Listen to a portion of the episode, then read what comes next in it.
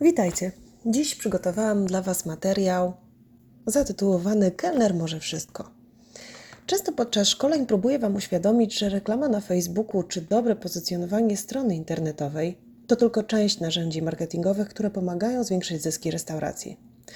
Wciąż jednak będę Was namawiać do postawienia na te czynniki, które w bezpośredni sposób wpływają na Wasze relacje z gośćmi. Dziś mówię, poprawnie przeszkolona załoga to ogromny klucz do sukcesu.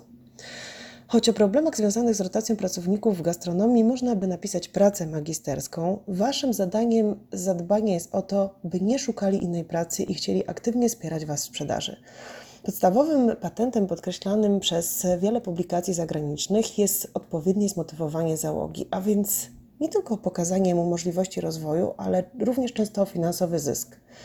Tu pomaga dzielenie się waszymi zarobkami, na przykład sprzedaż wybranych dań czy win, to dodatek dla kelnera od pracownika.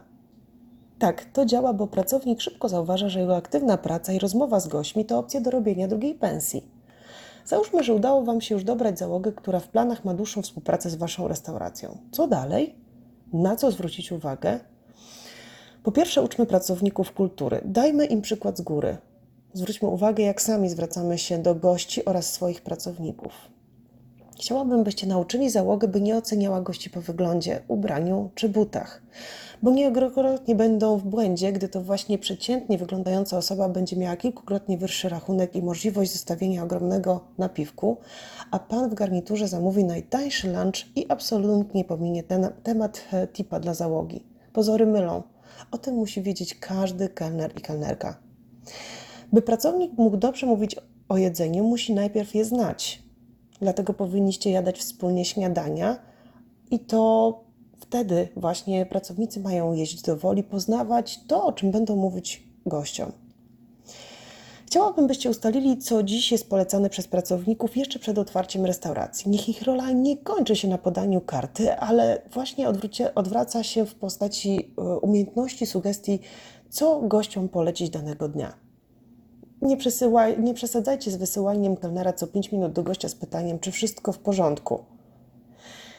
Fajnie jest, kiedy to kelner obserwuje gości i raczej zapyta, może doniosę Państwu pieczywa. Co powiedzą Państwo na kolejną herbatę?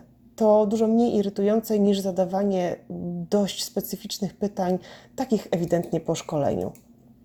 Obecność kelnera, a przede wszystkim aktywna obecność kelnera jest dużo lepsza dla gości.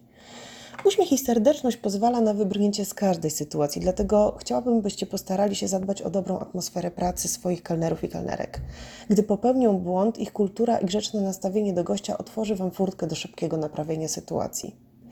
Wymagajcie, ale też nagradzajcie. Tłumaczcie, pokazujcie, bądźcie przykładem, a jednocześnie róbcie niespodzianki. Podziękujcie za wyjątkowy wieczór, gdy sprzedaż poszła naprawdę dobrze i zaproponujcie dodatek do pensji. A może wspólną kolację z lampką wina po pracy.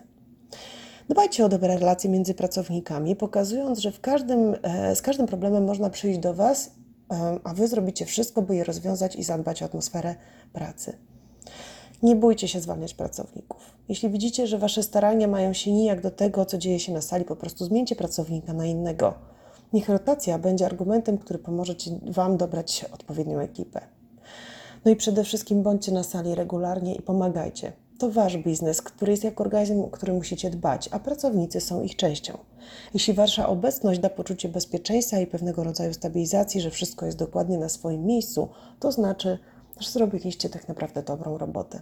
Życzę Wam udanej pracy z załogą. Czekam na Wasze komentarze na Facebooku Ania Dębska merytorycznie o restauracjach.